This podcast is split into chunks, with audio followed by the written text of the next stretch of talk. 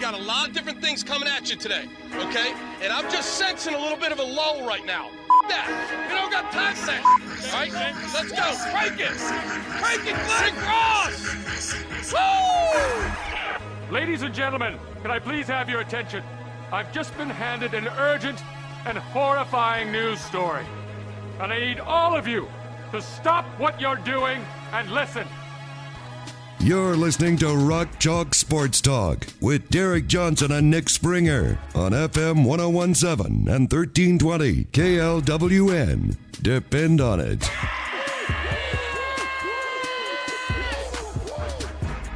Bittersweet day as we open up RCST here. Football's back. Well, I guess football already was back with college football. The NFL is back tonight. The Queen died, though. So, do they delay the football game? They might. I I don't know. Push it back What- to tomorrow?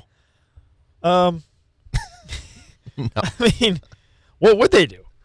What should they do? Mm. Should they not play the national anthem out of respect? Did they play the British anthem tonight? the British British national anthem. I'm gonna be honest. I don't even know the British national anthem. I don't either. Do they have? I mean, one? but to be fair, do. I, don't- I don't know any like other country. Well, you Uh, I've I heard know, of like- Canada yeah. Canada, Yeah, right. Canada. But at, besides U.S. and Canada, I don't think I would know any other ones. No, I don't think I would either. Uh, the wait is over, though. DraftKings Sportsbook, America's top rated sportsbook app, is officially live in Kansas just in time for football season. That means betting legally on same game parlays, spreads, money lines, and more anytime, anywhere across the Sunflower State. To celebrate, DraftKings is giving new Kansas customers a can't miss offer. Bet just $5 on anything and get $200 in free bets instantly. I did one of these same game par- same game parlays. They have a um, this like promo that you can do on DraftKings right now. That you can put in a same game parlay on tonight's game with the Bills and the Rams.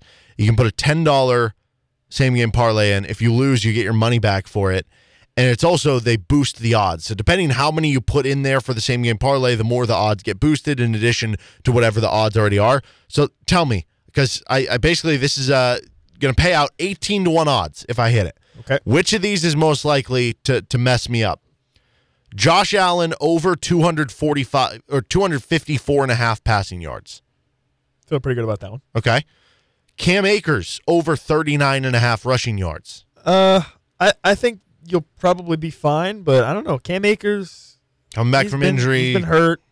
I think you're probably okay with that one. I'm feeling I pretty good. think I am, but again, Bills could just have a good run defense and, and what if the Rams rotate different guys, but I think I'm okay there. Yeah. Allen Robinson over 49 and a half rush or receiving yards. This is where you start to lose me a Mm. little bit. I'm not. I'm not 100 percent sure on that one. I don't know. Allen Robinson had a really tough year last year with the Bears, but so did every receiver. Years before that, he was Yeah. really good. Oh, he was a bona fide number one. I mean, Yeah. probably a top 15 receiver in the league at one point. Now he's with the Rams, more creative at how to use him. Yeah. Defense going to be keying in on Cooper okay. Kupp. Okay. You're getting me to buy I'm back in. buying? I'm, I'm buying back in. Isaiah McKenzie over 19 and a half receiving yards. Okay. Well, whatever you had bought me in on, I'm, I'm back to. I'm back to thinking this is not, Uh. not going to be a good pick. Yeah, I don't know. Isaiah McKenzie is someone who could like have zero catches tonight, and that, okay, but that he would only, suck. needs, he only needs like one 25 That's yard the thing. catch, and you're good. Yeah. So that's that's the one where it's probably the biggest coin flip. Uh, and then I, I never like betting on touchdowns, but I did with this Cooper Kupp anytime touchdown. Yeah. She got a lot of them. We looked year. it up Yeah. pre-game or before the show. Mhm. He had 16 touchdowns last season in 17 games. So your odds of him getting a touchdown here are probably pretty good. Mhm. You would say. Yeah. The problem is though when you do these parlays, it's like, oh, on average he does this every game, but it's like just one of these doesn't have to hit for that one game for it not to work. And then Josh Allen anytime touchdown, so it can't be a passing touchdown, has to be a receiving touchdown or a rushing touchdown. Which in my head I see him get a lot of rushing touchdowns, so that's kind of what I'm banking If on. If the here. Bills are playing the Chiefs, I would say this is a guaranteed lock because Josh Allen just loves to run all over the Chiefs. Mhm. But I don't, I don't know. Maybe not. I mean, maybe they dial up a Philly special for him or Mm. something. You know, he's he's six five. He's he's pretty fast. They get him out on a little wheel route off of a trick play for a touchdown. You know, anything's possible. Yeah, I think the ones that scare me the most, I would say Isaiah McKenzie, number one, Josh Allen, touchdown, number two, Cam Akers, number three. Here, here's here's my question. The Chiefs lost to the Tennessee Titans in the playoffs in Mhm. 2017, 2016. Off of Marcus Mariota throwing a touchdown pass to himself. Oh, does that count? For this bet, would it would that count? Would Josh Allen throwing a pass to himself for a touchdown would that cash the bet? So I have no idea how they scored that. I guess in, in hindsight, I would think it would. I'd be kind of mad if it didn't. Yeah, So I don't know I, think it because should. but I mean it's a passing touchdown, but if he caught it, it's also a receiving touchdown. Right. for him. So I think it should. I absolutely think I, I was should. I always was I was also curious about that question of in a fantasy football what would that look like? Would you get like 12 points for both touchdowns yeah, like from the quarterback? I think so.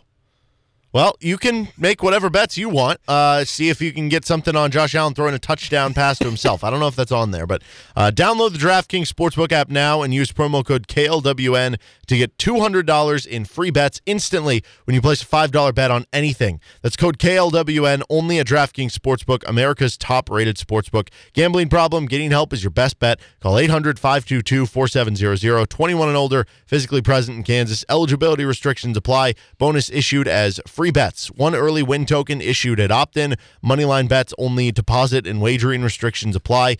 Eligibility and terms at DraftKings.com slash Kansas on behalf of Boot Hill Resort and Casino. All right, doing some more KU football talk. Uh, when you look at week one, obviously there were a bunch of position battles that went on over the course of camp, led into the first week of the season. Maybe certain guys had edges over others. Maybe we saw certain positions where it's listed at or. I think we we learned a little bit about some of those position battles, but still, given the opponent, given the score of the game, there's only going to be so much you're going to learn Yeah.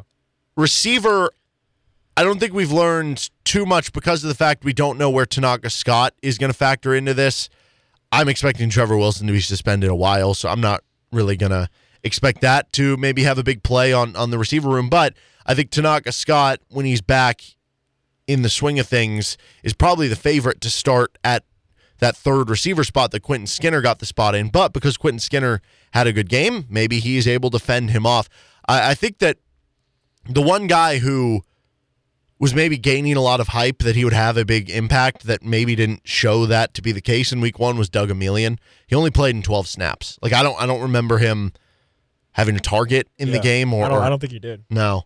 So that's one that maybe I point to and say, okay, maybe this is a guy that isn't going to factor in as much to the the receiver rotation, the the starting receivers as, as much as some of those other guys. Yeah, I think in terms of the slot, we feel pretty confident that Luke Grimm is that guy as the inside receiver.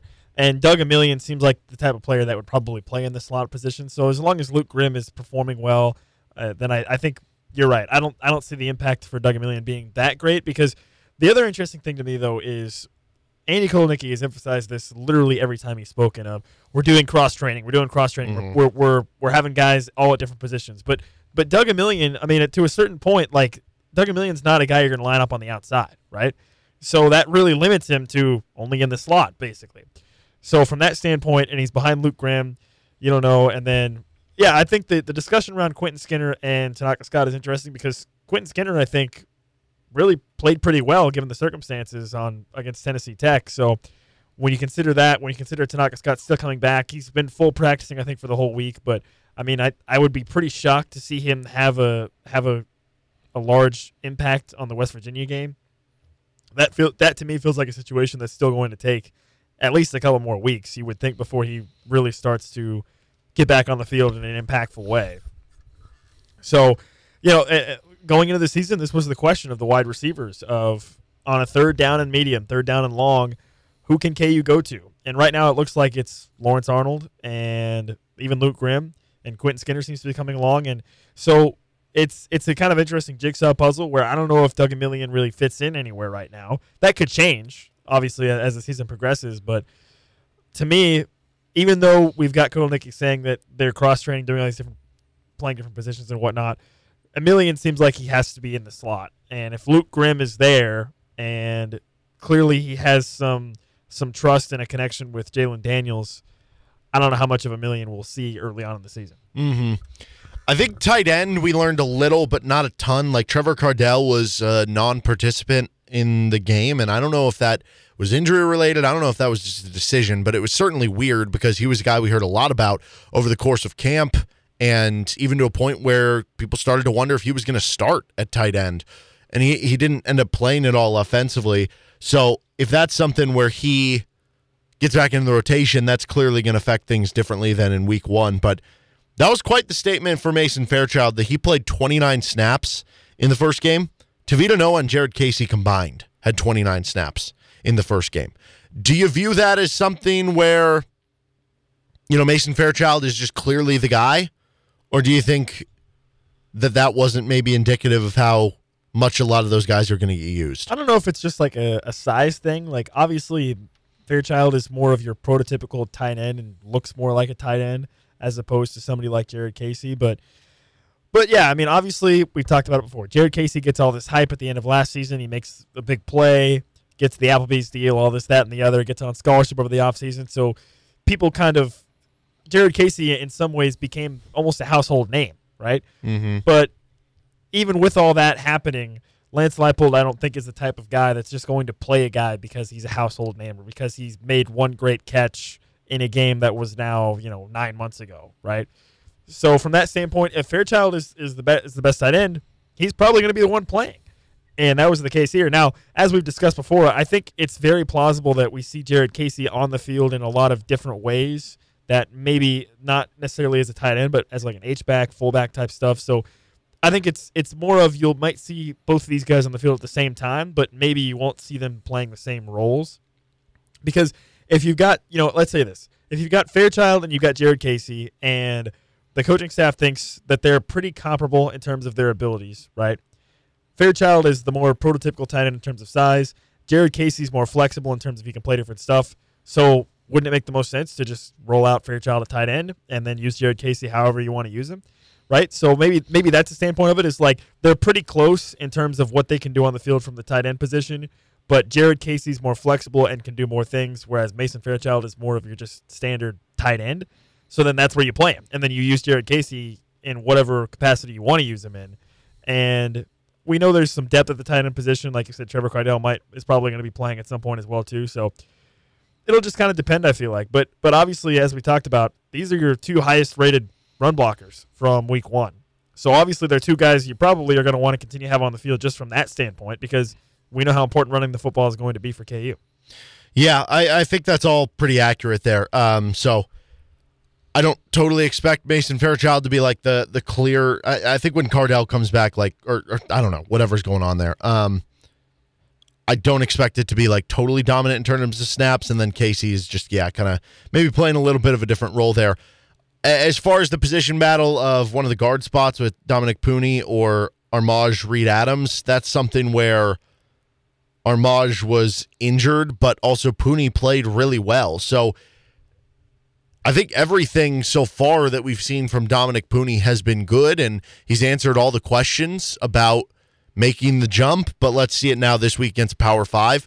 Um, if he performs well once again, it's probably going to be difficult for Armaj Reed Adams to be a starter right when he comes back. And I, I don't know when he's expected to be back, um, but he didn't play in the first week of the season. But also, Armaj Reed Adams is someone who you kind of expected to be the starter before the season. So that'll be kind of an interesting battle, but honestly, that's a good battle because both will probably end up playing and you need that offensive line depth. And if you got a if you got a guy struggling with health and Puni's playing well, why not keep playing Puni and let Reed Adams get fully healthy, right? Mm-hmm. That's an aspect too, I think. And also and also every discussion that has that has been brought up with Puni has been overwhelmingly positive. I mean, I don't think I've ever heard a guy talked about as positive both on the field and off the field as Puni in terms of what he's brought to the program, coming from Division two now to KU, and even from that standpoint, you can if you consider that Tennessee Tech was technically an upgrade in in competition, like you had mentioned in last earlier this week. So now he's going to take a bigger upgrade in the Big 12, and we'll see how that plays out. And obviously, we know West Virginia's got a, a pretty stout D line, so that will be something to keep an eye on. But yeah, I mean, it's it's it's the age old question of if you got somebody who is struggling with health and the backup is playing pretty well. Why not go ahead and let him get back to full health? And then, even better, you got two guys with playing experience and go from there, right? Yeah. Uh, we probably could mention D line as a position of interest, but I don't really want to because you had 14 different defensive linemen play double digit snaps in the game, and 10 different defensive linemen played 17 or more snaps. They're just going to rotate a lot of guys. Certainly, there are guys that are going to play more than others, but they're just going to rotate a lot of guys. Linebacker, though, is certainly an interesting position. Taiwan Berryhill looked really good. He played 47 snaps, 76 grade on Pro Football Focus. Uh, Craig Young graded really well. He had 42 snaps of play. Rich Miller played a lot of snaps. Again, he looked pretty good. Uh, the transfers coming in from behind didn't play as well, but they played over 25 snaps each. Lorenzo McCaskill at 25, Gilyard at 27. We talked about Gavin Potter earlier this week and, and his kind of struggles there at linebacker. To me, that seems pretty more distance that Craig Young is ahead of Gavin Potter there. Um, but I think with McCaskill and Gilyard, like, I don't think it's quite a a worry for Miller and Berryhill right now to say that those guys are going to usurp them at the moment. By the way, the official Nick Springer stat on the D line, mm-hmm. they rotated about 100 guys. Mm-hmm. I counted. So don't, don't, worry. I counted. They rotated about 100 guys. Mm-hmm. And uh, that's very official. That's an extremely official stat. And yeah, I mean, I think we've hit on the linebackers quite a bit and talked about what they've done. And, and Berryhill was the highest rated linebacker, as you said. And so it kind of comes back to the discussion of you've got these transfers who had a lot of hype around them. I think the linebacker corps was probably the the the position group that had the most hype in terms of transfers coming in and, and fans saying, Yeah, we got these guys. We got a guy from Ohio State. We got a guy from UCF. We got a guy from Louisiana. Like, get him on the field right away. And two things. Number one, it, may, it might take a little bit of time for them to get acclimated. And number two, Rich Miller and Taiwan Berryhill played been playing really well. So it's an interesting discussion. And then in the secondary, you got OJ Burroughs and Marvin Grant. And Marvin Grant was another one of those guys that I thought would just come in and instantly be the starter. And that really hasn't been the case. They split time basically against Tennessee Tech.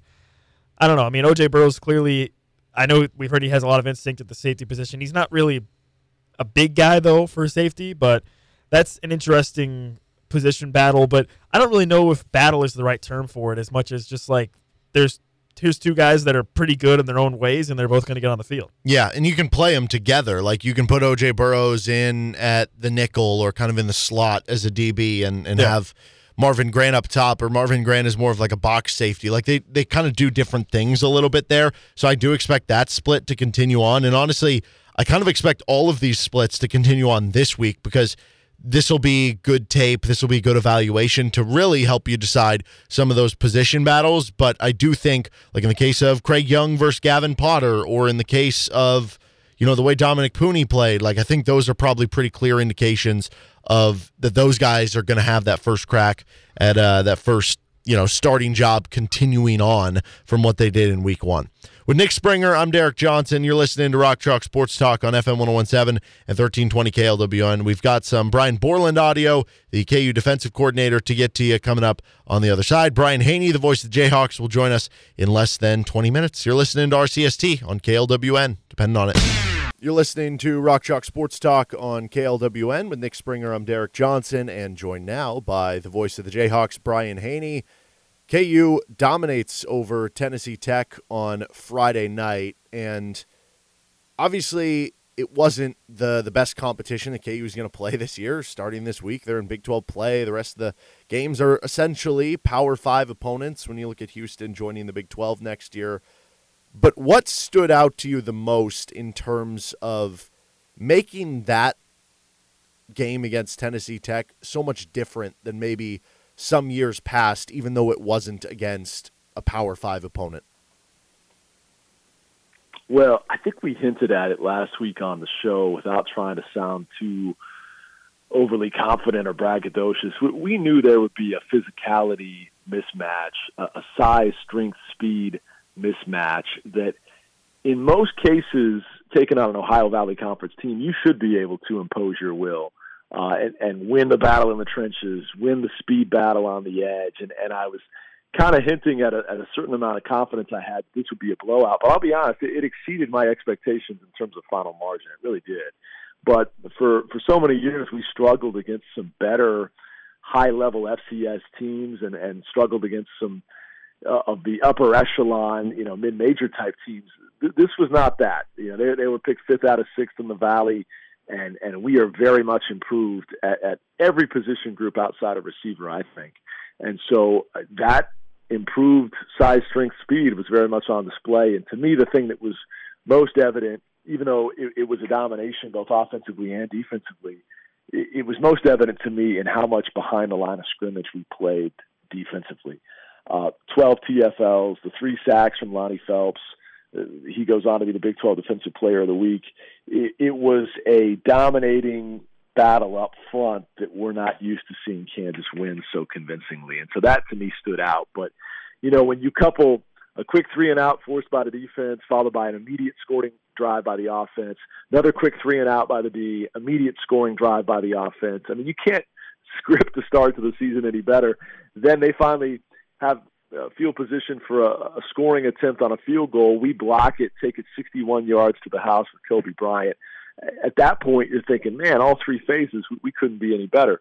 Now, it wasn't a perfect game by any means. You did have the muffed punt that uh, that Luke Grimm, you know, had had kind of um, it came up on him a little bit in, in the sense that uh, the ball didn't travel as far and he had to sprint up to get it. And, and he's normally a really sure-handed guy, and I don't think that's going to happen again with him. I think that's a that's a one-time deal. But um, there were a couple penalties late. But you know, the thing that stood out beyond how opposing we were physically in the trenches was the fact that until the reserves started coming in late in the third quarter you didn't have that typical week one sloppiness where there's eight to ten penalties. And you know we've seen years where previous kansas teams have had to burn timeouts because they didn't have the full personnel grouping on the field for a, a special teams play or there was indecisiveness or whatever. This was highly organized meticulously put together and a well-oiled machine quite frankly. I, I want to say we had one penalty until they went to the bench uh, and that was late third quarter. You know, and, and that to me, and that's not just a Kansas is getting better thing. That's a college football wide deal where you watch Week One football, everybody's a little bit out of sync and a little bit sloppy, and and we didn't see that by and large from Kansas. And I think that's a credit not only to Lance Leipold at the top, but his position coaches and just how well organized they are top to bottom over there. So that that was encouragement to see as well. A lot of good things. 14 to 15 to open the game out of Jalon Daniels the balance with the rushing attack, which we hinted at on last week's show. I was telling you about diamond formations and stuff. We saw more triangle than diamond, but uh, how about the way they spread the ball around? And and how about real deal Devin Neal, baby? How about him uh, going for 108 on just four carries? That was fun to watch. Ky Thomas will be better. That's probably the one guy that walked out of there thinking, "Dang man, I, I missed an opportunity. Seven carries, 15 yards." But but to spread it around as much as they did and get so many different guys in the end zone we hadn't seen, you know, six rushing touchdowns by five different Jayhawks since 1996. Pretty sure Nick Springer wasn't alive in 1996. And, and Derek, were you even born yet? Uh, probably just I was yeah barely in the about a year old. Point. Yeah, um, you were a year old. Okay, so I mean we we saw balance and uh, and prosperity in the run game that we hadn't seen since I was a sophomore in high school. So that that was a great sight to see, and just a lot of positives come out of it. But going back to your original question, I just think it was the, the nature with which we imposed our will on the defensive line in particular that was probably my favorite takeaway. Well, you get to do your broadcast obviously with David Lawrence, former offensive lineman, tight end. Does that does that help you get a bit better appreciation for when you have a, a, dominant performance from the offensive line and, and from guys like Jared Casey and Mason Fairchild, Tavita Noah, like what they kind of did at the line of scrimmage blocking offensively? Oh yeah, you know he's always pumping those guys up, and and uh, you know I, I'm a more of a fantasy football generation type guy, so I'm looking at receiving and rushing stats and quarterback efficiency, and and he, he's looking at the big fellas down low, and don't ever call him big uglies in front of David. He hates that term.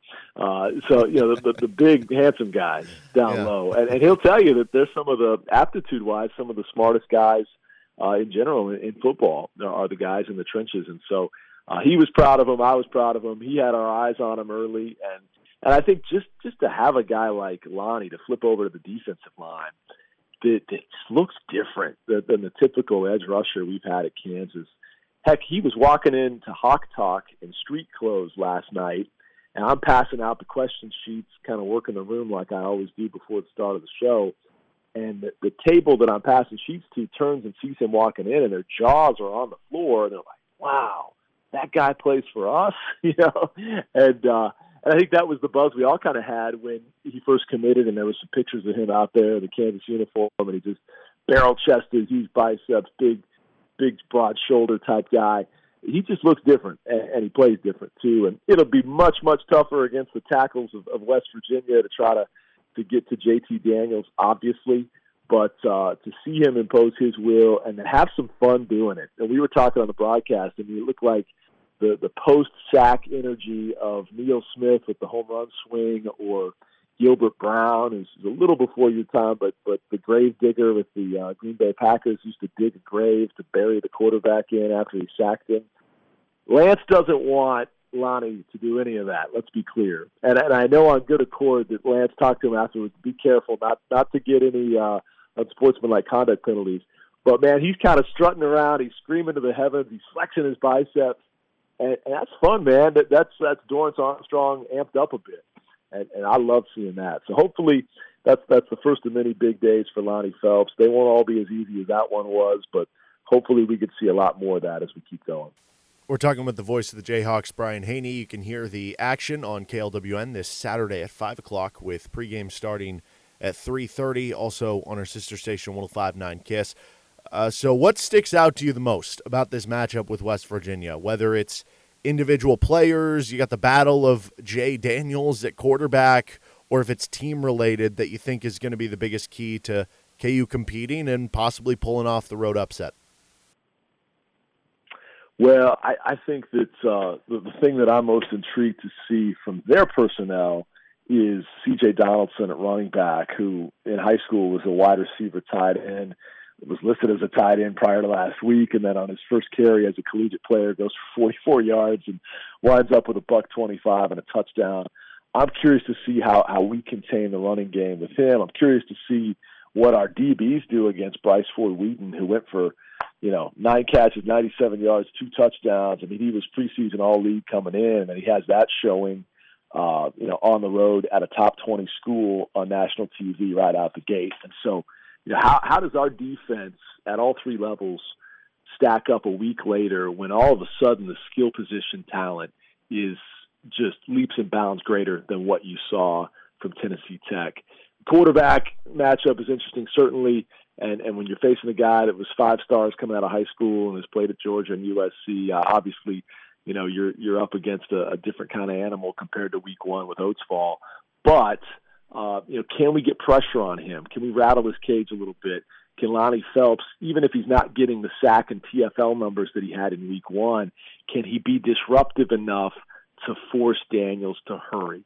Uh, these are all things that I'm probably most intrigued to see. I have confidence that, that we'll move the ball. I don't think we're going to score at will. But I think we'll move the ball, and I have confidence in, in our guys offensively with the moxie of our Daniels, uh, you know, to, to make stuff happen there. But is is our defense able to get some stops? And and I just hope, you know, for Kansas's sake, this is a game where even if we don't match them drive for drive early in scoring, like we talked about a week ago, having something positive happen offensively every drive where you're at least flipping the field, you're at least moving the chain some, because that's going to keep your defense fresher. It's going to keep time of possession and controlling the ball on Kansas' side, and it's going to force JT Daniels to work with a long field each time. Over the course of a dozen years of, of struggling and, and, and getting dominated many times away from home, the recipe was always dig a 17, 24 point hole right out the gate with you know ill-timed turnovers deep in your own end of the field and and you know forcing your defense to be out there over and over again because you were three and out offensively. I think that we're close to having those days in the rearview mirror, if not so already. And so, you know, playing complementary football where the offense is moving the ball enough to keep our defense fresh and, and put a little bit of pressure on West Virginia. I'm not saying we wind up playing from out in front the whole half or anything like that, but if we can stick and stay and hang around the first half, I think the odds grow bigger and bigger as the game goes on, and and the collar gets tighter and tighter for uh, you know for the for the home team. So those would be my hopes for Kansas. But to me, it all starts with how does our defense perform against now not only high major conference competition, but like individual talent that is all conference high major conference caliber competition. Does that make sense? Like like a Bryce Ford Wheaton, that dude wasn't getting off the bus for Tennessee Tech. Let's just be honest, right? And and JT Daniels, you know, with his pedigree, was was not anything like Oates Fall. And so, what does it look like against those types of guys? one week later. That to me will tell us a lot. Well, the voice of the Mountaineers, Tony Caridi, we had him on the show earlier this week, and uh, you know, beyond the great information he gave us with West Virginia, he also has appointed uh, myself and Nick to the Brian Hanni Statue Committee. So, do you have any suggestions on? Uh, I guess we're we're going to try to get you a statue somewhere. A statue? Yeah. I, I thought you said the stats committee, like we need better numbers. A statue? Oh my gosh, Tony! Tony's a character, man. That that guy. He, he's kind of a big brother to me, and, and I have respected him so much. But he's got such a great sense of humor. When we added West Virginia and TCU 11 years ago, we got two of the best personalities in the play-by-play chairs in the country added to this league, and they've just made it so much more fun. Brian Estridge and, and Tony Caridi. So I don't know about a statue, man. Maybe you give me a, a an action figure at the Shack at KJHK, which is the, the old uh, student radio, uh, you know, brick house up the road from Memorial Stadium. That's about all I deserve. But uh, but no, I, that's that's nice of Tony to say. He's hilarious and he'll have a great call, I'm sure. And and uh, he's a legend up there. He's, if anybody's statue worthy, it's it's that guy in Morgantown. But while I've not been thinking about that this week, I have been poring over their roster, as you know uh, comprehensively, trying to come up with a, a name of the week. And, and I think I've got one for you. And, and I think you're going to love this one in particular. And uh, I've been practicing the pronunciation. I think we're ready. But defensive back, Mumu Bin Wahad. Mumu Wow. Bin Wahad is, is your name of the week. 5'10", a buck 79 out of Atlanta, Georgia. Mumu Oh, see, that sounds like a big tight end or something. I was I was pretty surprised when you gave me the heights. What's the uh, what's the the state Yeah, or country of origin? guy. Uh, good question. Uh, he's from Atlanta, Georgia. I'm sure, you know, Bin Wahad is, is is farther away than that. But uh, yeah, I, I think when I hear Mumu, it, it makes me think of Mamadou, which are very different names. But there used to be a, a Baylor shot blocker named Mamadou Diene. He still goes to all the games. He lives in Waco. Big, big, tall kid, and uh, they made T-shirts back then that said "Nobody blocks shots like our Mamadou," and and I always thought that was great. So, so Mumu Bin Wahad made me think of Mamadou Diene for some reason, even though they're very different players and very different names. But look for Mumu, listen for Mumu Bin Wahad, and and then we'll keep. You know, we talked last week about how nicknames are organic, they are earned, they, they aren't always you know concocted ahead of time. And and the best organic nickname that came out of Week One was Kobe Bryant's on the field goal block and return of 61 yards. Instead of the other Kobe Bryant being Black Mamba, he's the Hawk Mamba. And so we're we're riding with Hawk Mamba the rest of the way with our Kobe Bryant for the Kansas Jayhawks. There were one or two more that came up, but I think that was our favorite one from Week One. But I'll continue to keep you posted as the season unfolds. Yeah, we love it. Well, Brian, um, have a great call on Saturday. Have fun down in uh, Morgantown. And uh, before we let you go, word from Nate Miller. That's right. The Miller Retirement Group is uh, our proud sponsor two years in a row now. They want to help you with your financial planning and investments to take you into a promising and prosperous future. So check them out today at millerretirementgroup.com. They'd love to sit down with you, and whether you have a portfolio already or, or if you're just building one for the first time, they'd love to sit down and look at your assets and, and make the most uh, responsible decisions for your financial future. So check them out today millerretirementgroup.com. Always a pleasure, Bud, and we'll uh, we'll talk to you next week. Hopefully, talking about more buzz and, and more ascension for these upstart Kansas Jayhawks that really do seem to look the part and feel a whole lot different here in 2022. Well, thanks again, Brian. And uh, again, you can hear him on the call on Saturday. Have a good weekend. You too, Bud. All right, that was Brian Hanni, voice of the Jayhawks. Cue the disclaimer. Brian is a paid spokesperson, not a client. Brian does not endorse, and all individuals should make their own evaluation of the firm's investment advisory and insurance services. Investment advisory services offered only by duly registered individuals through AE Wealth Management, LLC. You're listening to Rock Chalk Sports Talk. Derek Johnson and Nick Springer. One hour down, two to go here on FM 1017 at 1320 KLWN. Depend on it.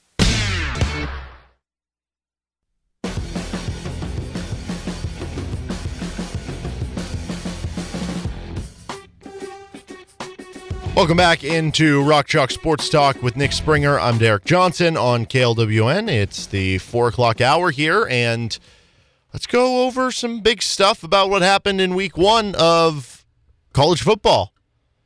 I mean, certainly Alabama and Georgia look great, but I guess the flip side of that, in addition to Utah losing to Florida, is the Pac 12 already dead? Is the Pac-12 ever going to have a good? mean- is there ever going to be any good storyline related to the Pac-12? I mean, I feel like for the past quite a while, honestly, every every time the Pac-12 gets uttered, it's very negative. It's Pac-12's dead. Pac-12, whatever. When are we going to have something positive about the Pac-12, Derek? Can we can we get some positivity around the Pac-12 here? No, I don't think so. I don't think we will. No, yeah, it's like uh, the Captain you got- America and Avengers meme. Just no, I don't think I will. I mean, you got nobody at the UCLA game. Mm-hmm. You got Yeah, which by the way, to that, Travis Goffer, or if you're any team who like you would love to join the Big Ten, um, uh, but specifically if you're a team who is trying to join the Big Ten, like Kansas, who hasn't had the best football team, like Kansas, who hasn't had the best football attendance in years past. Obviously, you know you feel like things are changing and they're building momentum, but in terms of years past. I'd be on the phone and be like, listen, we just drew 35,000 to a game against Tennessee Tech. Did you see what UCLA did? They claimed they had like 25,000 or something. no, there was no like- chance if there you was saw that like picture. maybe ten thousand. Yeah. Oh, maybe. I was thinking like 500. There's like nobody there. Nobody there. So I'd be calling them and be like, listen, you brought UCLA into the Pac 10 or into the Big 10? like, come on. Come on. This is just further evidence to me. I don't know if you saw, but Pitt set an attendance record for their game against West Virginia. This is just further evidence to me that people care about regional games. They care about regional rivalries. And they what they don't care about is UCLA flying 4,000 miles to play Indiana in week 7 of the college football season, okay? Or vice versa, whatever, right? So I understand it's all about the money grab, it's all about the TV, this, that, and the other. But I mean, you've, if you're an athletic director, you got to be looking at just this first weekend. Like I said, Pitt set an attendance record. It was one of the greatest atmospheres I've ever seen for that game against West Virginia. Like these regional games, they they matter. So even I mean, I, I don't have a problem with with UCLA, USC joining the Big Ten, whatever. But if you if you still want to drum up support for your program, if you still want to create excitement, scheduling those games against regional teams, against rivalry teams, very very much matters, and it's it's clearly what the fans care about. Mm-hmm. I mean, in terms of being at the games and everything, like, yeah, it's it's like I said, it, it's disappointing, but I don't understand how you could look at it from the other viewpoint of this is what that those are the games that fans really care about. You know, I mean, you can make your 50 million a year in the big in the Big 10 if you're UCLA and you're going to have an average attendance of 8,000 people at your games. I mean, you know what like I, I guess it's fine for I guess that's that's fine for those guys. I don't know. I mean, if uh, when uh, when we asked the question of the Pac-12 already being dead, like obviously it's not. Like if USC goes undefeated, like they'll make the playoff. You know what I mean? Um, the Utah one is interesting now That was because bad. That was bad. and, and it's not even like okay. For instance, Alabama last year obviously made it to the title game, right? Yeah. Alabama almost lost to Florida at Florida. It was what a three point win for Alabama. Florida's not a bad team. No, no, exactly. Like Florida is, I, I think mean, they're but they're like an eight and four, seven and Exactly. So so here's the thing. If Georgia, hypothetically this year, or Alabama, pick one of the two. If Georgia or Alabama loses a road game against an SEC team like an Ole Miss or a Florida or a Kentucky by three points on a game that could have gone your way if a call would have gone your way on a QB sneak or if you don't throw a dumb interception in the end zone at the end of the game, right? Those teams would still be fine and make the playoff. Yes. And obviously, it's different because they play a harder schedule around that to make up for it. My point here is that it shouldn't disqualify Utah that they lost a road game to because that could happen to any good team that you lose a conference road game. But the problem is it will be held against them because it is their one sample size against an SEC team and they lost by 3, so it's going to be held against them to the standpoint of like if there's a two-loss, you know, SEC team, like imagine if Texas A&M is a 10 and 2. They would probably get in over. They might, They probably would. I'm pretty confident they would. and that's the My downside question of is, that. which do you is which do you think is worse for the Pac-12? Oregon getting just destroyed into oblivion, or Utah or Utah losing by three? I think it's Oregon. It's got to be Oregon. They lost. I mean, that, they weren't even on the same tier, and that was the team that's like favored to win the Pac-12. Uh, no, I keep saying that. I keep forgetting they they forget the. Divisions. No, I was yeah, I was going to say the Pac-12 North because Oh. they do have the highest odds of the actual North teams, but I keep forgetting they got rid of the darn division, so it just makes whatever. Yeah, So I mean, it could be Utah, USC. But they, title. yeah, ex- yeah. So they they are one of the you know, top three teams in the Pac 12, just behind like Utah and USC to win it. Yeah. That's not a good sign. Maybe Oregon just won't be that good this year, and, maybe that'll be okay for the Pac 12. Like if Oregon's just a six and six team, you know, they've had years where, Six? well, like, remember, um, That's bad. Remember when Alabama just like beat down Florida State to begin the year like five, six years ago? And this was coming off Florida State like actually being good for a, a sustained period of success. I think the year before they had just gone to the the Orange Bowl and like beat Michigan with Dalvin Cook. Okay. And then they had that blowout to Alabama, and it was a big deal, big win for Alabama. And that, that Florida State team ended up finishing like five and seven. I think that was the last year of Jimbo Fisher being at Florida State. Like, what if that happens for Oregon? It would not be good. Especially No, for their especially for their chances of joining the Big Ten. No, it You would wouldn't. think. It wouldn't. Um, and on one hand, it'd be bad because that would be a traditionally good school for the Pac-12 not doing well, but also it would be, it would almost be easier to accept like, hey, one of your premier programs lost, and then you could just by that much to Georgia, you could just point to and say, no, they were just never good. See, this is where KU being not the best at football might actually end up helping them. Because I want to hear this spin. because think about it this way. KU basketball gets blown out by whoever, right? But then they still end up winning, you know, 28 games, whatever, right? Whereas Oregon gets blown out by Georgia in football. And maybe they end up winning. Maybe, let's say, I'll give them the benefit of the doubt. Let's say they go 8 and 4. That looks worse if you're trying to join the Big Ten than if KU gets blown out in November by Kentucky or whatever, and then it still ends up winning the Big- Big 12 title in basketball, right? so it's actually better that they're not as good in football because if they were good in football and they lost some games, it would be held more against them than i- in the case of basketball. because people are watching more, basically. I don't know. I, I don't think I can buy into you don't that. buy that? No, Oh. I like the spin. I, I, like I guess trying to get maybe I didn't sell it well enough. I don't know. No. Um, but yeah, the Pac-12 not in good shape already early in the season. Um, the SEC though, like this is this is how it happens every year, right? They have and deservedly so. Like if if you're gonna beat Utah and stuff, like it's it's not like it's undeserved. Um, but this is how it happens. We get to the middle of the season, we get to the end of the season, and you know you're in week 12, and you have Mississippi State who's six and four but they're ranked 21st. And you have, you know, eight SEC teams are ranked in the top 20, even if the records are 7 and 3, 6 and 4, whereas other Power 5s you might be 8 and 2 and you might be behind uh 7 and 3 SEC school. This is how it happens because what happens is they win these non-conference games, they beat the Utahs, then they inflate the rankings. Florida's now ranked 12th. I don't think Florida's a top 12 team. But you can see why they would move up there after the first week of the season and only having that one game of sample size. They jumped to 12? Yeah, in the AP poll. They weren't even ranked. Exactly. Yeah. Well, and then all of a sudden, what's going to happen is that somebody is going to beat Florida. Like Kentucky this week plays Florida.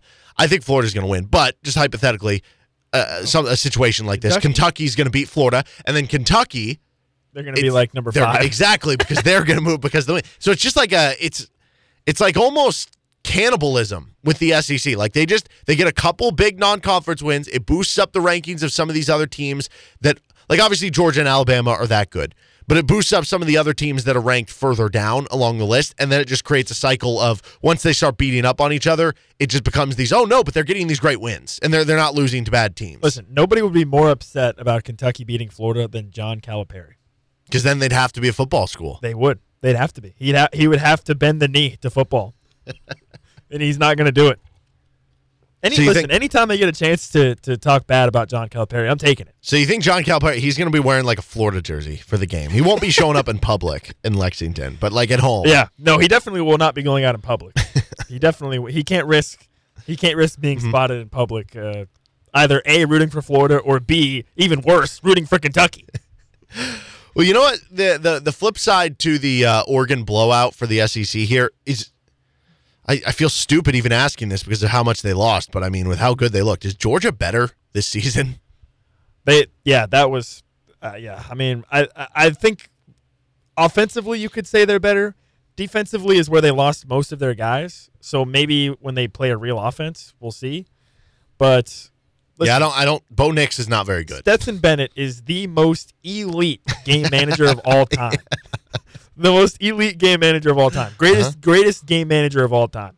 I mean, but listen, when you're throwing to six foot seven, two hundred and seventy that pound guys group. Oh that can jump like forty five inches, like yeah, put me in at quarterback. I'll go lead some touchdown drives. I mean, come on. Yeah, I mean, th- that's the thing right there. Like, I think I don't think Stetson Bennett should be. I don't know. We'll wait and see. Like I don't want to discount Stetson it. for Heisman. That's the thing. Like he, his odds are moving up there. He's he's uh, one of the the top ten favorites right now. But Um, if you were to break down like his Exactly. average yards per throw, it'd be like three. But he's getting like 20 yards every yeah, play. and there are certain things that he does. Like I don't want to take away everything. Like the one the one touchdown he throws where he's scrambling all over the field makes it happen. Like he actually is really good at creating plays in the pocket and stuff like that. But yeah, you're right. I mean, the guys that he has around him, that's what makes it. And and like you said, he's he's great as a game manager. Like he he deserves credit for that. He is a solid quarterback. I think enough so that he could earn all SEC honors. That maybe he's even like a late round draft pick in the NFL as like a future long term backup, like the Chase Yeah, Daniel role. exactly. You know, I was about to say that. I think Stetson Bennett is the perfect backup NFL quarterback. He's got the name for it. He's got the game manager type play for it. It, it fits. Mm-hmm. It fits. It's kind of like Mac Jones, honestly, a few years ago. Like you had like DeVonta Yeah. Smith, Jaylen Waddle, and all these receivers around you. You have all these stud running backs, first round linemen in front of you, and you just, you know, you just have an efficient season where you don't turn the ball over and you complete your passes you're supposed to, short passes. You don't do anything stupid, and you're going to put up unbelievable numbers. But yeah, I think I think Georgia. We'll wait and see because it's just one week. But like, I don't think it's that crazy of a question because I think the offense is better. Yes. you agree with that this year than I last think, year? I think the offense is better. Yes, based on just week one. Right. Uh, again, I think I think the question's the defense because they lost like seven guys. I think, Yeah, who are like real NFL players Yes. off the defense, not Yes. just losing guys to graduation. Yeah, Um, yeah. I think that the defense, though, they're not going to, because last year's defense was historically good, right? Yes. So if you go from a defense, though, that was giving up whatever it was, I don't know, 10, 11, 12 points per game last year, they still have NFL dudes on the team. They still have a bunch of first round draft picks. They still have a bunch of five star recruits. If they go from giving up 12 points per game to giving up 15 or 16 points per game, but the offense is way better, like maybe they could be better than last year. Yeah. So would you, because I, I preseason, Alabama was my title pick. Yep. I picked Bama too. Would you be willing to go to Georgia now? After week Did you one, see enough? No. I mean, Maybe Bama still couple more- dominated Utah State. Yeah, maybe after a couple more weeks. And obviously, Bama's playing Texas this weekend. So if you know if Bama just railroads Texas and beats them forty five to ten or whatever, then I mm-hmm. think regardless of what Georgia does, you have to say Bama's still probably the best. But yeah, we'll have to give it some time. This might be prisoner of the moment, but there's a part of me that thinks that because of how last year happened in the title, right, with John Metchie getting injured, Jameson Williams getting injured for Alabama, Oh yeah, there was I- so I- much talk. I do think most people most people agree, or most people that were paying attention agree that if Bama was fully healthy, they probably Right. win that. And I think that could serve as an extra chip on your shoulder motivation that you don't normally get off a title year if you're Georgia, to Yeah. where it's like, listen, you're trying to discount it. I, don't- I don't know. I, I'm starting Let's- to let's switch go do it again? Yeah, Yeah, yeah. I'm swi- uh, switching over. Um, I think we'd be remiss if we didn't talk about App State. I was going to say, what was your favorite game over the weekend? Was App it App State, State, North Carolina? North Carolina. The It was- Houston uh, UTSA Houston game was UTSA awesome. was pretty fun. I mean, honestly, South Dakota State, Iowa was awesome for a whole nother reason. okay, but here, listen. The, this is this this was the roller coaster of App State, North Carolina. You're thinking, dude, this is awesome. This is the greatest game of all time. This is the great. Then it's like, so that was 11 a.m. game, right? So then it's like 2:30. You're like, dude, this game's awesome. Then it's like 2:45, and you're like, that now you're starting to like hit this moment where it's like, okay, now I really just want this game to end so I can put the two o'clock games on my TV. Mm-hmm. Then it's 4:15, still going, and you're like, dude, please just put me out of my misery here. If somebody win this game so I can flip on literally any other game. It was absolutely insane. I mean, it was wild. You have the North Carolina guy picking it up and going to score on the onside kick, which which inadvertently gave Appalachian State a second chance, like a second lease on life to win the game. I mean, just and they they had met, and that was coming off of they had just missed the wide open two point conversion to take the lead to that which forced them to kick that onside kick. Yeah. They had a guy wide open and Chase Brice overthrew him. That was to win the game because then they would have just kicked it off and it would have been North Carolina with 20 seconds. I mean, might have been too much time. Carolina might have got a field goal. you're right. You're right. I mean, just just an incredible game. But yeah, the the roller coaster of emotions was like for the 11 a.m. game, it was great. But then then it got to like 2:30, 3 o'clock, and you're like, oh, dude, I only have three TVs, and I'm trying to put on more more two o'clock games. This game needs to end. So it was just absolute madness. What an incredible game. I mean, I think the over under for that game was like in the 50s, and obviously both teams scored over 60, so they doubled the they doubled the over under. Just just just wild. yeah, that w- that was so much. And And that's App, that's App State is playing Texas A&M. That could be an upset Ooh, game. I like could be that. an upset game this week. because A and M looked. Uh, I, I mean, they still got an easy win over Sam Houston State, but Yeah. there were times where uh, they looked maybe Haynes Well, they also little shaky. they also had to endure like a 17 hour. Yeah, they did. That's another Springer guaranteed fact right there. 17 hour 17 lightning delay. I'm just gonna start making a list of all the the, the official But see, Springer stats. Those are the games that that make this fun because like I this is uh, something I want to do here when we're talking college football as the season goes on. It, it doesn't really apply week 1, but like it's gotten to such a point where it's hey, just all the conversation is about who's going to make the playoff. Do they have a chance at making the playoff? And once you don't have a chance to make the playoff, you're not being talked about anymore. Um but like yeah, I know you want to talk about Iowa. well, like that that is what makes college football what it is. It's it's not as much about what's happening with the playoff. It's those Appalachian State North Carolina games. It's the Houston UTSA game where Yeah. you have these two great group of 5 teams battling into whatever it was, quadruple overtime. And then the Iowa game where you win 7 to 3 off two safeties. if you had to pick um because Clemson put up the most phony 41 points ever. They did. I think we talked about this. Yeah. I bet I bet the I bet uh, Georgia Tech plus Mm-hmm. 23 and a half and I thought I was sitting pretty.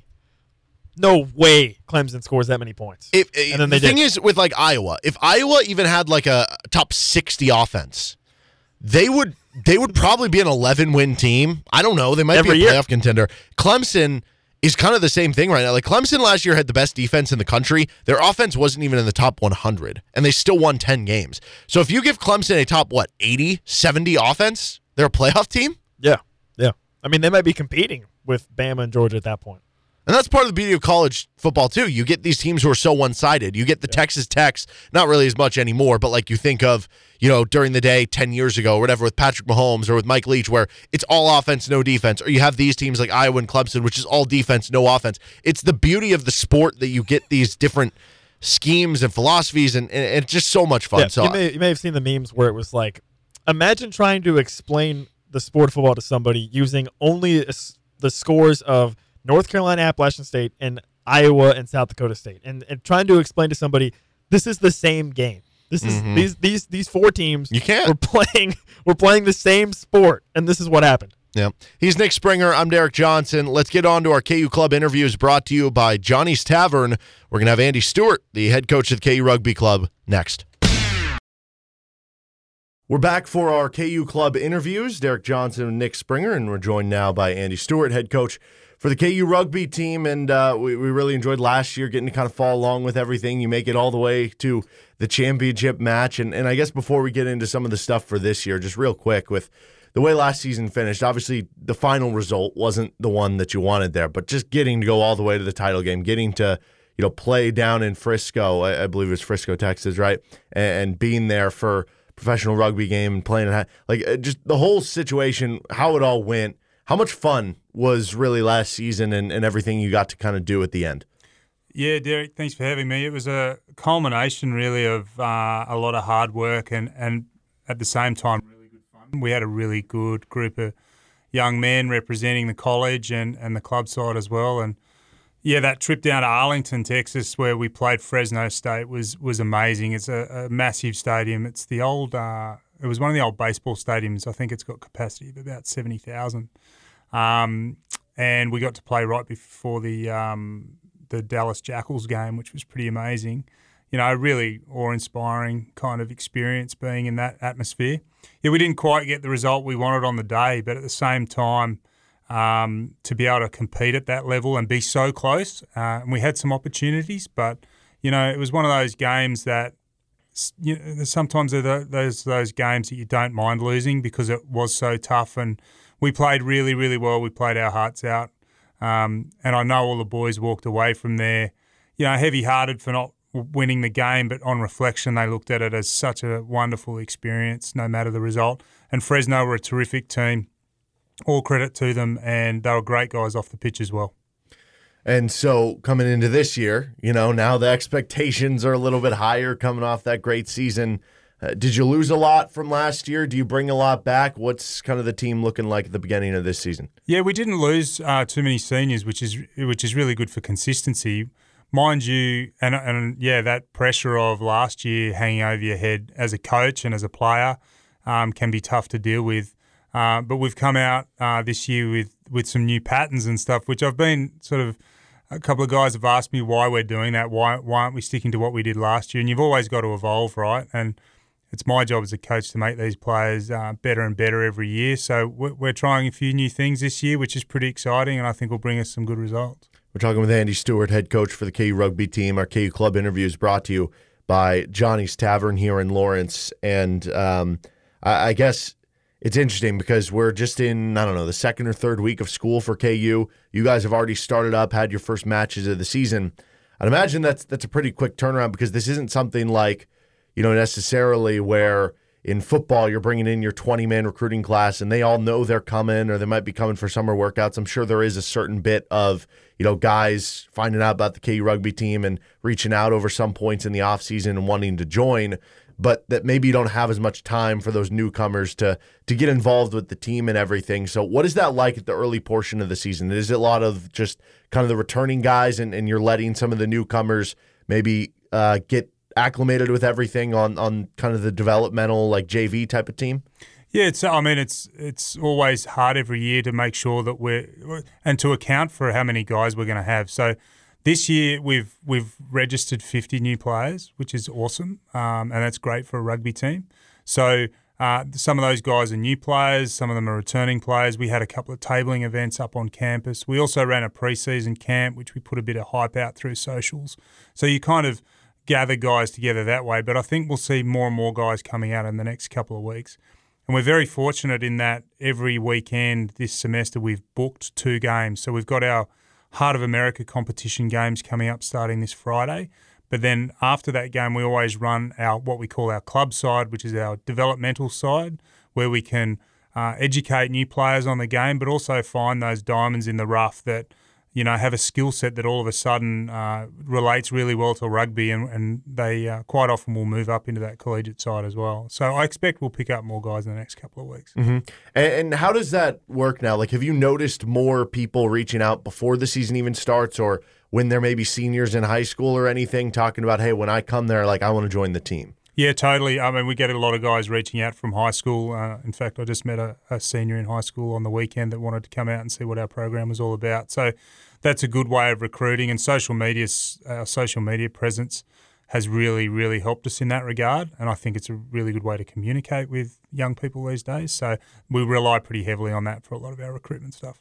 So when you guys, if I don't know if anybody's listening to this and they're like, you know, I, th- I think I want to go out, but I don't totally know. Uh, what are what are the practices uh, as far as the schedule like? You mentioned games on the weekend and everything. Uh, I guess what's kind of the schedule to be expected if, if you want to join the team? Yeah, so we, we train every Tuesday and Thursday, six to seven thirty, out at Westwick Rugby Complex, which is at the south end of town.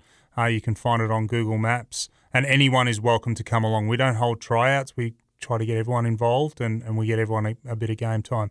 We've had two um, pretty tough preset, what we call preseason trial matches in the last two weekends, and then we're travelling this Friday to K State to take on K State under lights on Friday night, and that will be the start of our Heart of America competition, which which will run for about the next eight weeks, intermingled with a couple of club games as well.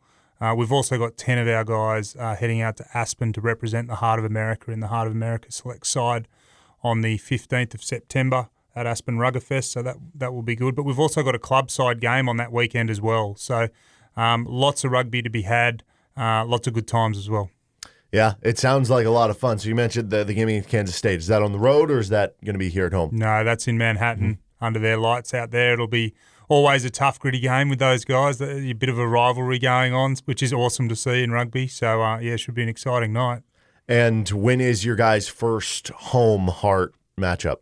Uh, I think it's the uh, two weekends uh, after that, so that must be around the twenty third. Yeah, something like that. So mm-hmm. um, I'm I'm pretty sure we're against Mizzou that weekend. I'd have to double check the schedule. Uh, the schedule's on uh, out on our social pages. Pretty easy to find. So um, if you're interested, have a look. Okay, so I'd highly recommend going to that. As you mentioned, you could have a Missouri game. Uh, it's just super fun to be out there to begin with. Um, I, I, guess as far as ways that people can can kind of help out the club headed into this year, obviously whether it's travel expenses, just going to games, uh, supporting you guys in some way. If there's any fundraisers, what do you guys kind of have going on this year? Like what kind of fan support are you looking to try to uh, add to? I guess. Sure, we we're always very proud of the home uh, events that we stage, and, and there's opportunities there to donate to the club, which is great. We we're also running our social member campaign again this year, which will be fifty dollars, and you get a hat, film access, uh, parking out at the field, and uh, um, also invitations to special events. Um, and you can always donate through our, our website.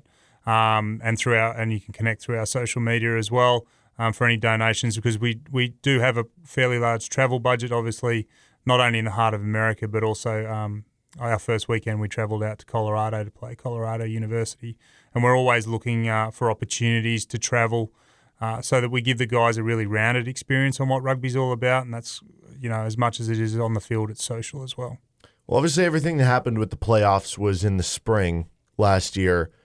Is that kind of unique challenge to you mentioned playing all these heart matchups for the next eight weeks, and then I don't know, are you guys off for a few months before you get back into play? Is that difficult to transition from being in the heat of things to all of a sudden then just going into the playoffs? Yeah, we we basically off from mid November through to mid February.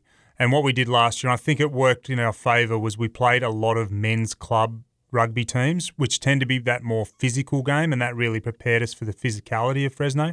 So we'll continue to do that this year. We'll keep extending ourselves and trying to play tougher and tougher matches. I mean, the last two weekends, we just played two D1A schools. So, um, you know, really tough matchups for us. And while the results didn't go our way, it kind of sets a new bar for us to kind of reach to, which is really good for our boys. Well, Andy, I appreciate the time as always. We'll have to get you on again, uh, maybe toward the end of the season, and uh, see how everything's going uh, as far as that goes. But yeah, I'm, I'm looking forward to uh, see if I'll try to be able to make it out to that Missouri matchup. That should be a fun one. Yeah, thanks, Derek. Always good to chat. All right, that's Andy Stewart, head coach for the KU Rugby Club. Went to the national championship last year. We'll see uh, what's in store this year. That's our KU Club interviews. We're going to continue on. If you have any clubs that you want to reach out to have on the show, feel free to reach me on social media or here at the uh, offices. We're brought to you by Johnny's Tavern. Great place to stop by. Feel like you can uh, be part of the family there. Go by, watch a game, maybe go reminisce with Rick about some uh, rugby action going on. This is RCST on KLWN. Depend on it. Coming up after the show today, uh, another edition of High School Sports Weekly. I'm going to be out at Burgers by Biggs. You should swing by, whether you're coming for the show or just to get food, because the burgers are delicious. They got hand scooped ice cream, house cut fries, all sorts of stuff. So come on out to Burgers by Biggs. I'm going to be out there at 6 o'clock for High School Sports Weekly, joined by the Free State High School football team. So that's exciting to have them out. And then we're going to lead into pregame coverage for the uh, Lawrence High football game. They're taking on Olathe West on the road over at CBAC. Joel Becker, Matt Llewellyn will be on the call of that one. All right, we've got a KU mailbag to get to for the week. Couple questions coming in. The first of which from Kansas Flat Billy. That's the Twitter name. I don't know his actual name. Um, he said, "What team are we playing in a bowl game? I need to budget my keg money accordingly." Love like the it. optimism. Yep, I like it. Love the uh, the the purchasing of ke- of kegs, I guess. Um, okay, so I'll just say this: like, if you look at the Big Twelve bowl tie-ins, the they have an order of like, okay, the number one Big Twelve team goes here, or the it- it's not always the number one team. It's sometimes we have the first pick of who we want to invite. We have the second pick of who we want to invite. So technically, you could have if you have the third pick of your bowl and Oklahoma finished fourth in the Big Twelve, you might invite Oklahoma over the third place team if you think it's going to draw more fan attendance or more interest into your game, right? Um, Yep. but the number five bowl and the number six bowl, that is the AutoZone Liberty Bowl and the Guaranteed Rate Bowl. So those are the last picks. I'm assuming if Kansas makes it to a bowl game this year, it's probably going to be because they go six and six. It's probably not going to be because they go nine and three, right? Um, so if they go six and six, they're going to be one of the lower picked teams. Uh, That's why you would go to those. Now they do have other bowl tie-ins outside of the main six. Um, there are a couple bowl games with the Armed Force, Forces Bowl and the First Responder Bowl, which do not have a direct tie to the Big 12, but it's kind of like it could be a Big 12 team, or it could be this team, or it could be this team based on who is bowl eligible that season. Armed Forces Bowl is in Fort Worth. First Responder Bowl is at the Cotton Bowl. So you could drive down to, to Texas, go get your keg, or, or bring it with you. You'll be good to go for the bowl game. Where's the uh, guaranteed rate bowl? I want to say it was like Alabama. I feel like there's a surprisingly amount of bowl games that are played in uh, like Birmingham. Uh, no, this one is in Arizona. This one is Okay, uh, in yeah, Phoenix. Is that the? Did the Cheez It Bowl? Is that no longer a thing? Did it change over to the the- Guaranteed Rate Bowl? I don't know, Because I know dude. Phoenix would be awesome. That would be a great place. AutoZone Liberty Bowl's in Philadelphia. That'd be pretty cool. Mhm. Or no, no, it's in Memphis. Sorry. Wait. Hmm. Oh, I don't know. I don't. Where do they play the Liberty Bowl at? Liberty Bowl is uh Memphis. Philadelphia, Philadelphia? Memphis. Well, it said no, okay. Memphis is. Why would it be in? The, it's Liberty Bowl. It's got to be No, in Philadelphia. okay, but but for Wikipedia, Hmm? Wi- no, I know Wikipedia is very trustworthy. the Liberty Bell. it's in Memphis. I, it might be. I just, I guess, in my head, I was thinking they have the picture of the. They pl- it was Liberty played Bell. in Philadelphia at one point. so they moved it. It it's That's all confusing. uh, I don't know. I don't Yeah, know, that- that's that's what's most likely, I guess. I'll just What? say this. What? Why don't you instead of getting your hopes up for a bowl game? I'm not saying it can't happen, but if you're if you if you're budgeting your keg money accordingly, why don't you just go all out at some of the regular season games? That's true. Since there is no guarantee you're going to make a bowl game. That's true. Go all out, go all out for Duke. Yeah, yeah. There, there you go. Or the K State game, like that could be like a bowl game. You know what I mean? Yeah, but it's at K State. Yeah. I Okay. guess my question was, what this guy saying about his cake money? Is he saying he's gonna like host a watch party or something, Mm. or is he Are we invited? gonna- or is he saying he's gonna go specifically to the bowl? I was a bit confused by that. Mm-hmm. I don't know. That's a good question. Okay. But yeah, hopefully if uh, there's we a get watch beer party, we should be invited. I agree. Hundred percent. I agree. Uh, this one from Tom. Which week one second string has the best chance to start the soonest? So if we're if we're being clear, like there were no changes of the depth chart from one week to to week two. Now, whether that actually means because we know over the course of the week of practice, maybe somebody else ends up being a starter this week, who would you go with? Well, okay, so I we had the discussion about OJ Burroughs and Marvin Grant. OJ Burroughs is technically listed as the starter, I think, but they're both playing quite a bit. So Marvin Grant, I guess I don't I don't know. Would you would you qualify that? Would you count that? Let's just knock any of the ors out of the equation. So it That has to be someone who's a- not an or. That knocks a lot of them out of the equation. Yeah, it does. Um, I mean, I guess Tanaka Scott would be the guy that maybe is the soonest, just because of we thought he was going to start already, and then now he's obviously hasn't because Mhm. of his outstanding situation, but it, he's coming back. So I guess he would be the soonest. Uh, we talked about Puni and, and Reed Adams. That could be one, uh, depending on which way that goes, I guess. But like Jared Casey, he's an or, Mhm. so we're not counting Jared Casey. No, no. Um, I would think that, yeah, the the Armaj Reed Adams over Puni one definitely would would make sense, but I don't think it would happen this week because Puni looked really good in week one, and Reed Adams coming off an injury or whatever's keeping him out. Um, but down the road, yes, the linebackers I've mentioned before, like, would never be surprising this season if Lorenzo McCaskill or Eriq Gilyard ended up, you know, starting down the road. Yeah. But I don't think it happens this But week. the soonest, Exactly. So I, I don't think it'd be one of that. But see, I, I guess where I'm going with this is I don't think we're going to see really any changes this week. So it's try to project what a change could look like for week three. So try to figure out what the scenario would be. We know West Virginia has a veteran offensive line, struggled in week one, but were good last year, returned all five starters. We know they have two good running backs, including one really big running back who kind of broke out. yeah, the guy that he's listed as a tight end. Yeah. and they just decided to make him a running back. So could there be a game where one of the KU starting linebackers struggles in run defense and that opens up the door for Lorenzo McCaskill or Eriq Gilyard? Yeah. And maybe they're a week three starter after Well, they come in? I, I mean, maybe you maybe you have something else, but my thought process on this, is, at least around Lorenzo McCaskill, was that Lorenzo McCaskill is there. There is no if he's going to start. It's just a matter of mm-hmm. when. But he came in late, learned the playbook, right? I mean, do you think that's a fair assessment of him, or do you think it is something where he's maybe he might not start? Because my, my impression was it's a it's a matter of when, not if, with in regards to McCaskill specifically. I, I've thought that for a while, but like the longer we go, where because part of the issue, the more I've thought about this is that, well, who's he going to start over? Because Craig Young, that's kind of a different position. Yeah. So now you're down to is he going to start over Rich Miller or is he going to start over Lorenzo McCaskill? Or, or not Berryhill. Lorenzo, uh, yeah. Taiwan Berryhill, sorry. Taiwan Berryhill was just your best graded linebacker in the first week. And again, it's it's Tennessee Tech. And Rich so Miller, Rich Miller is a captain. Exactly. So like it, maybe the path isn't isn't as clear there as we might have once thought. Yeah. But again, what happens if Taiwan Berryhill goes out there and struggles against West Virginia and you bring in Lorenzo McCaskill off the bench and McCaskill we know is a thumper who's really good at wrapping guys up and tackling them. He has a big game and then he earns a start the next week. Yeah, or this could be a situation where, and maybe Brian Borland is already kind of planning on this, where specifically from the linebacker standpoint, it's he'll play more linebackers based on the uh, offensive scheme. Mm-hmm. So if it is more of a running team, maybe we do see more of Lorenzo McCaskill. But maybe he's not like quote unquote starting.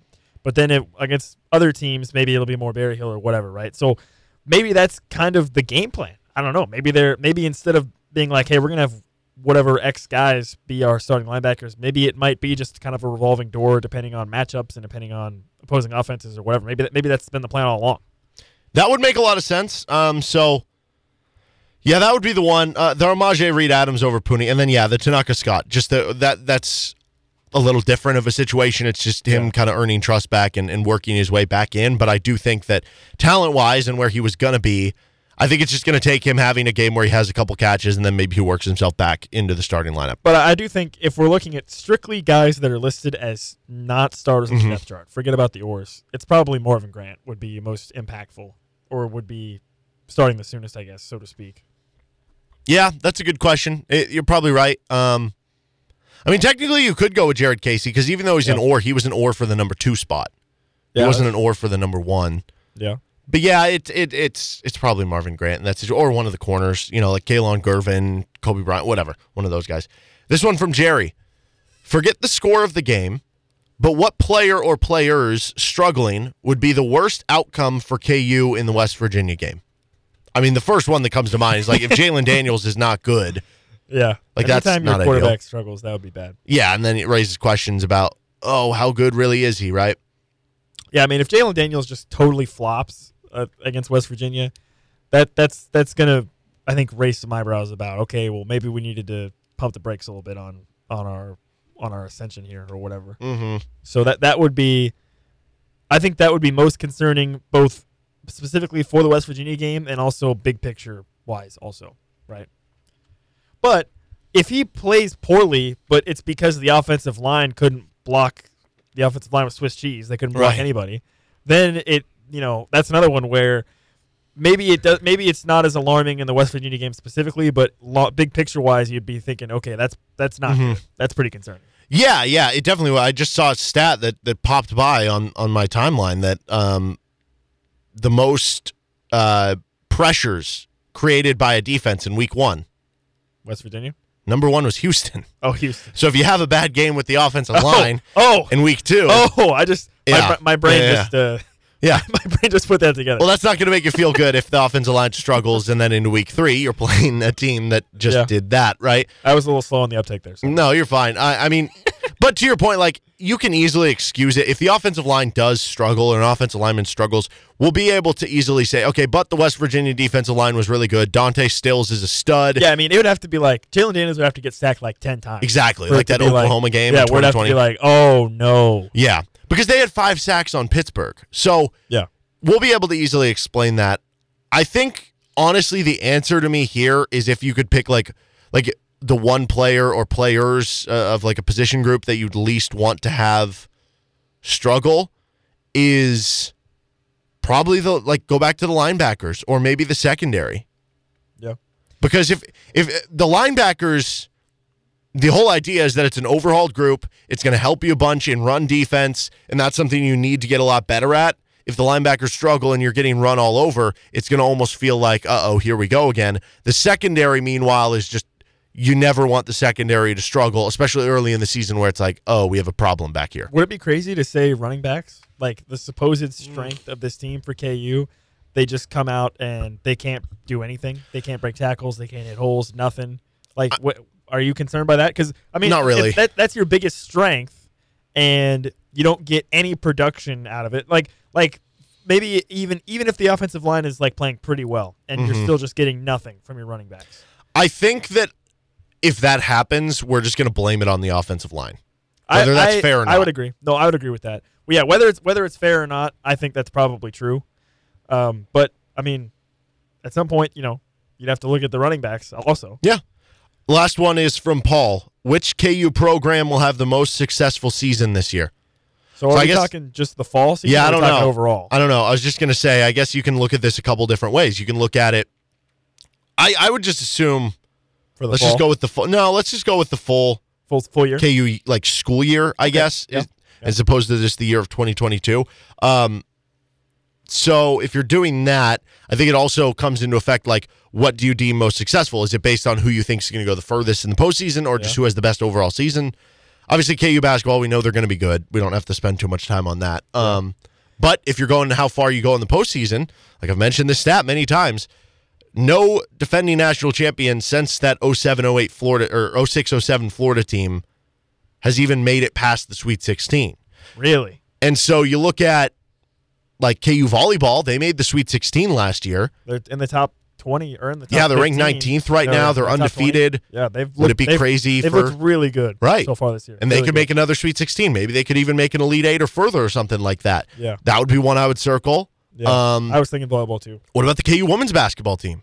Yeah, I mean, you're talking about a they've- program- They've been on the on the up, on the upswing. On They the bring uptick. back mostly everyone. They lose a couple key players, but you bring back uh, most of your really important players from last season, which you made the second round of the NCAA tournament. Yep. What happens if they get you know a four seed or a three seed in the NCAA tournament? They compete almost. I was watching that game against Stanford. They were They were in it in the first half. around. Yeah. they were kind of hanging around, you know, and then and then Stanford just started being Stanford, but right. they were they were in that So a little bit. I think honestly that's my answer. I, I think that if you're going by regular season, I would take KU men's basketball. Yeah.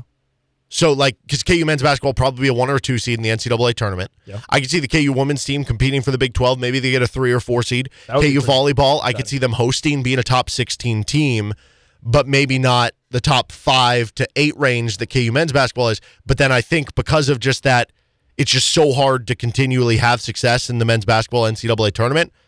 I'm going to go with either KU women's basketball or KU volleyball to have the deepest run. And in terms of the of the spring sports, you got a new head coach for baseball, so Exciting, yeah. The expectations probably aren't very high, so I don't really know what that would look like. And then the softball team, I don't even really know how they did last year, but that's kind of a look at the spring sports, I guess. But Track but and yeah, field always does well. yeah, yeah. So I, I would agree with you. I would probably go with volleyball, Mm-hmm. honestly, uh, just because I think they're already they're looking really good right now, and and like you said, they're a team that could definitely make a run in the tournament.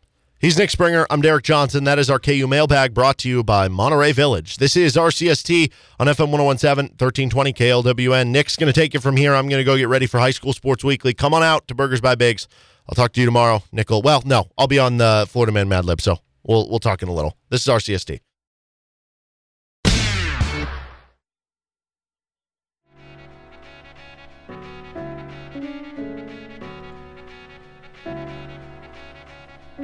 This is Rock Chalk Sports Talk on 1320 AM, 1017 FM, KLWN. I'm Nick Springer, joined in studio by Sam Speck for what is my favorite segment of the week Oh yes. Florida Man Mad Libs. And for those that are new to the show or haven't heard this segment, it's a, it's really fun. It's a lot of fun. Basically, Sam here has concocted up some headlines. He's found some headlines. He's gone down into the dumps. He's gone deep into the doldrums of the internet to locate some crazy, wild headlines.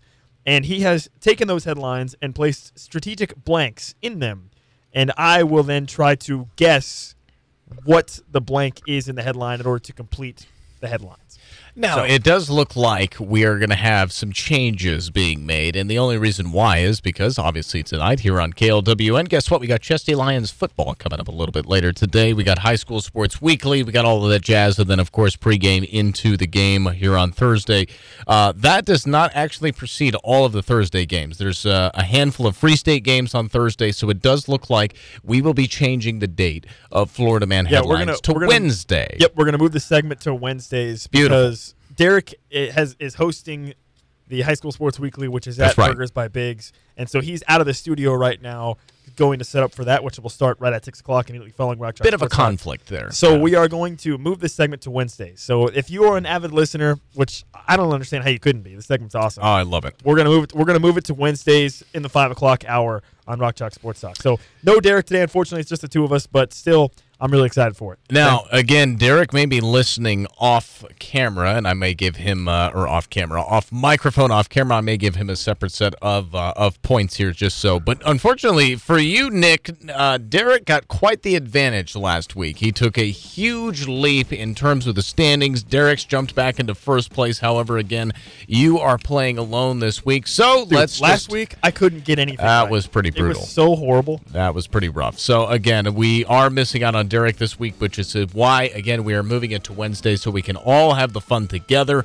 We can all be a part Yep. of this. But Derek is, uh, again, Burgers by Biggs tonight. Don't miss out on that. And then LHS football later here on KLWN. Yeah, Free State football tomorrow on uh, on the Bowl. And then, of course, KU football over the weekend. Yeah, basically starting tonight, we're going to be packed with sports content for the rest of the weekend. With It, it basically started last week. yeah, last week really. Yeah, yeah. Lawrence High tonight, Free State tomorrow night, Yep. KU football on Saturday. So All right, well, let's get to it. Florida Man headlines here on KLWN. My favorite of the week, it is uh, a Florida man denies drinking and driving, and here's why for you, Okay. Nick. Because he says he he says he only drank while he was at stop signs. So I guess that's some sort Ah. of rationalization, or okay, but uh, is he is he missing the part where if you're drunk driving, then it Ah. doesn't matter? I think when they say drinking and driving, some This people take it it, literally. too literally. it I too have to be drinking while driving. All right, let's get into the first round here, where Oh, again, boy. first round is only worth one point. It's one redacted word. Uh, so here is the one redacted word from the Florida Man headline, and it is actually from Florida. So a runaway pig, a Oh. runaway pig, not a man, a runaway pig. I, I, I guess you could maybe describe them as that, but runaway pig was lured by Florida deputies by blank. And here are your Okay. three blanks. So a smoked ham. Okay, that- that's just messed up. That's that's, That's pretty just bad. messed up. You're talking Could be though. We're coming from cannibalism? Florida. Yeah, yeah. Cannibalism. oh my! Oh. Uh, Doritos, by the way, uh, nacho, nacho cheese Doritos, Okay, or the- the raw best kind. raw cow bones, uh, uh, bones, bones, raw cow bones. So you Okay. you always got the you've got the the marrow in there, maybe something that uh, uh, an animal would look towards. But Yeah. again, a runaway pig was lured home by Florida deputies by blank. Whether that is a smoked ham, certainly the most Yeah, I'm not- senile uh, Yeah, I'm- pick uh, uh, you know pick out of that Doritos or raw cow bones. I, I just. I just really hope it's not smoked ham, so I'm not gonna pick it. I think raw cow bones makes the most sense, but it could be Doritos. I mean, I don't know. Maybe pigs really like Doritos. So just for the fun of it, I'm gonna I'm gonna pick Doritos. Give me Well, give me Doritos. And see, this is the theme that I was hoping you guys would get out of these Florida men. It was Doritos. So! Nick coming away with a point. Runaway pig was lured home by Florida deputies by Doritos. All right, we got one point there.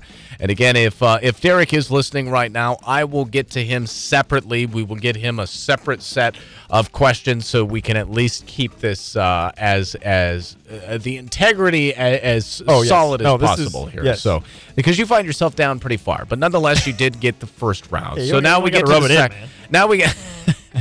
now we get to the second round where there's two redacted words, Okay. and I will repeat those redacted words after I name the blank. So Minnesota, not Florida man, but Minnesota deputies reel in blank stranded on a waterborne blank.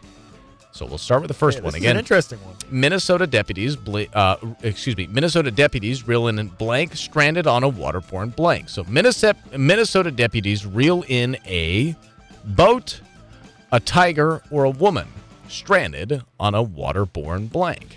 So of these three, the, the again, water the waterborne blank is really throwing me off. But I think I don't think it's a boat. that'd be too obvious, Does- right? I don't Yeah. think Minnesota has tigers, do they? I, I feel If like there's a zoo I up there, but if okay, it got okay, on a it could raft, a like it could be a zoo. No, that's a good point. yeah, yeah, yeah, It could be we'll from a zoo. Uh, I'm gonna go with I'm gonna go with woman here. Okay, woman. I I don't know. I don't think Minnesota has tigers. I mean, it could be a zoo, I guess, but I don't think they have tigers. and how it ended up near any of a lake or so. I guess it's the land of a thousand, ten thousand lakes or whatever Yeah, it is up there in Minnesota. So who Yeah. knows? Uh, but again, Minnesota deputies reel in blank stranded on a waterborne unicorn, Okay. a waterborne raft, or a waterborne pool noodle. You know what a pool noodle is? Yes. Yeah, I yeah, do the know what a flotation device. is. Okay, Yeah. okay, okay, Okay. But see, I think the unicorn could be also a flotation device here. It could be like a unicorn floaty. So I'm thinking about that. A pool noodle. Here's the deal. Speaking from experience, one single pool noodle does not keep you afloat if you're in water. So unless she had multiple pool noodles, I don't think it's pool noodles. And what was the other option? Uh, raft. Okay, raft. An inflatable raft. Yeah. Yeah, I mean that one's possible, but I I think this is a trick. I'm picking unicorn. I think it's I think the lady was on uh, an inflatable unicorn that she somehow fell into a, a lake or something. Somehow entered the lake, and was stuck on the inflatable unit. You know, you know how you can get like those little those. They're usually like for like little kids, little inflatables with like unicorns on them and stuff. Oh, That's absolutely. Yeah, the shapes or Yep, whatever. That's what I'm envisioning.